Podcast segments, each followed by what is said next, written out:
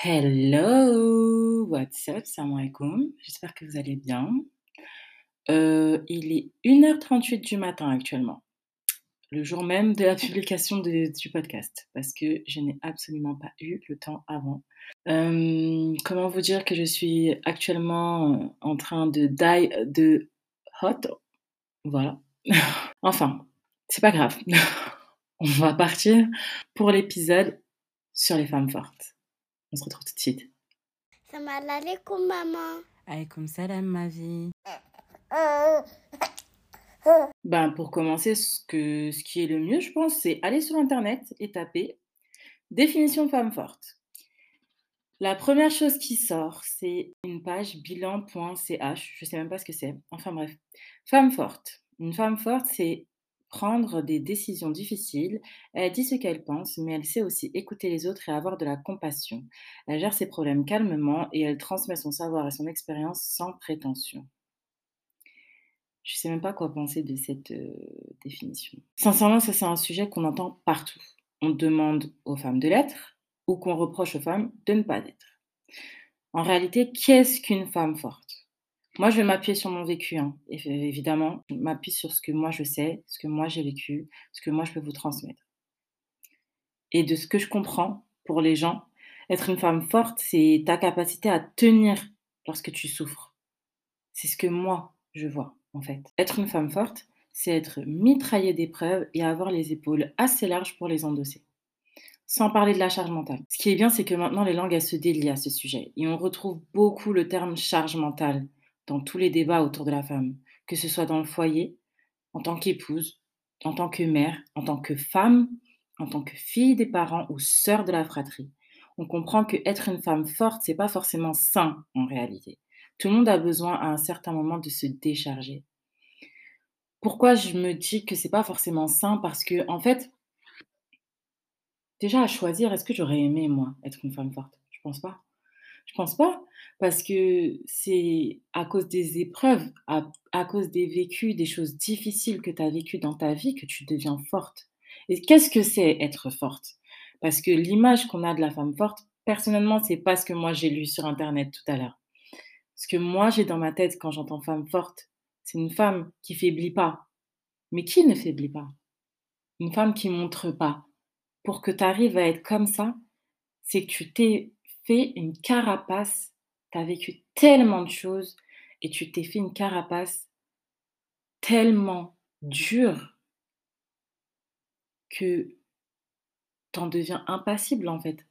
Tu te dis que dans tous les cas, peu importe ce qui va t'arriver, tu vas surmonter, que ça t'atteint pas. Mais en fait, non. Est-ce que ça, c'est vraiment ça? Personnellement, on m'attribue beaucoup ce statut et on me demande souvent comment je fais pour rester debout face à autant d'épreuves. Alors, je vais vous donner quelques secrets qui m'aident à avancer. C'est des choses qui sont saines, évidemment. Premièrement, je crois en moi. Je sais que j'en suis capable. Je m'en donne les capacités. Je fais les causes pour. Peu importe le domaine. Par exemple, dans l'épisode précédent, je vous ai parlé du fait que j'étais censée déménager et que ça a été finalement annulé. Grosso modo, j'ai posé un préavis, puis finalement, c'était plus possible pour mes enfants et moi d'entrer dans le nouvel appartement. Je me suis retrouvée dans un embarras complet parce que mon propriétaire avait déjà trouvé un locataire. Alors j'ai fait des pieds et des mains. J'ai cherché, même s'il fallait un studio. J'ai eu de l'aide de certains de mes proches qui m'ont aidé dans mes recherches, dans mes démarches. J'ai envoyé à maintes reprises des courriers recommandés. Enfin voilà, je ne me suis pas reposée sur mes lauriers, je ne me suis pas euh, abattue sur mon sort et j'ai fait ce qu'il fallait. J'ai insisté et ça a fini par payer. Parce que je sais que dans tous les cas, je vais me donner à fond. Et si j'arrive pas à avoir ce que je veux, je me dis que je n'ai pas ce que je veux parce que ce n'est pas ce qui m'était destiné. Mais c'est pas pour autant que je lâche l'affaire. Je tente partout, le tout pour le tout, et il y aura forcément un moment où ça sera positif. D'ailleurs, transition toute faite, parlons de positivité. Le deuxième secret, c'est rester positif.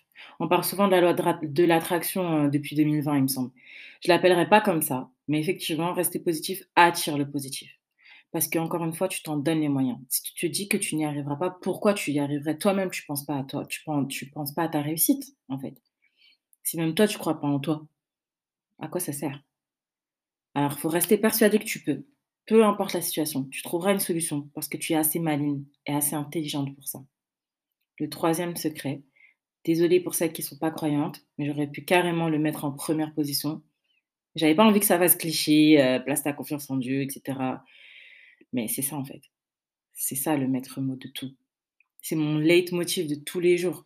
Je crois au fait que Dieu m'aime, que peu importe la situation dans laquelle je me retrouve, c'est pour mon bien et c'est pour m'apporter quelque chose. Que lui seul sait ce qui est ce qui est bon pour moi. Si ce que je veux est bon ou non pour moi et que si ce que je demande ne m'est pas attribué, c'est que c'est pas fait pour moi, comme je vous disais tout à l'heure. Faut arrêter de désespérer. Quand vous priez pour quelque chose et que vous ne l'avez pas, parce qu'en faisant ça, vous fermez les yeux sur ce qu'on vous a accordé de meilleur en fait. À force d'être triste de ne pas avoir ce que vous avez voulu, vous voyez pas ce que vous avez déjà. Vous vous voyez pas toutes les bénédictions que vous avez et ce qui arrive. Vous êtes tellement bloqué sur le fait que vous n'avez pas ce que vous aviez en tête, que vous voyez pas ce qu'il y a de meilleur devant vous, qui arrive pour vous. C'est comme ça qu'on gâche ce qu'il y a de mieux pour nous. Quand on se retrouve tout en bas, on a tendance, on a tendance pardon, à se demander pourquoi nous. Et moi, j'aurais plutôt, j'aurais plutôt tendance à me demander déjà pourquoi pas moi, dans un premier temps. Et dans un deuxième temps, qu'est-ce que tu vas pouvoir tirer de cette situation afin que tu puisses y trouver le bien qui s'y cache, même si pour ça, il va te falloir du temps. C'est ça, c'est comme ça que moi j'arrive à m'en sortir. Et parce que je vais pas vous donner toutes mes clés, mais vraiment les plus importantes à avoir, le dernier conseil, ne sois pas forte. Et oui, accepte que certaines fois, tu seras dans le mal et vis-le à fond. Quand je me sens mal, quand j'ai l'impression d'avoir aucune solution, quand j'ai l'impression que rien ne va, ce qui me fait du bien et ce qui m'aide à me relever plus vite, c'est justement de vivre mon émotion à 100%, de vivre mon mal, de ne voir personne et d'affronter la chose. De pas essayer de le contourner, mais de dealer avec lui. C'est hyper important. Arrêtez de rejeter vos émotions. En fait, être une femme forte, c'est pas du tout ne rien ressentir. hein. Au contraire. Après, certes, c'est des personnes qui montrent pas forcément à l'extérieur. Mais vous pensez vraiment que les femmes que vous voyez dehors et que vous qualifiez de fortes, chez elles, elles pleurent pas? Chez elles, elles ne pas avec leurs démons intérieurs? Bien sûr que si. Mais il faut le vivre, ça. Ça, il faut le vivre à fond. Parce que si vous vivez pas ces émotions-là jusqu'au bout, elles vous hantent, elles se traînent derrière vous, et en fait, vous allez jamais vous en débarrasser. Je veux pas me voiler la face en me disant non, tout va bien, tout est ok. À ce moment-là, tout est pas ok, et j'ai pas envie qu'on me dise que c'est ok. J'ai envie de prendre conscience de la profondeur dans laquelle je suis, parce que sinon, je trouverais pas les solutions adaptées. Et non, c'est pas contradictoire avec le fait de rester positif. Je trouve ça au contraire complémentaire, parce que je me voile pas la face.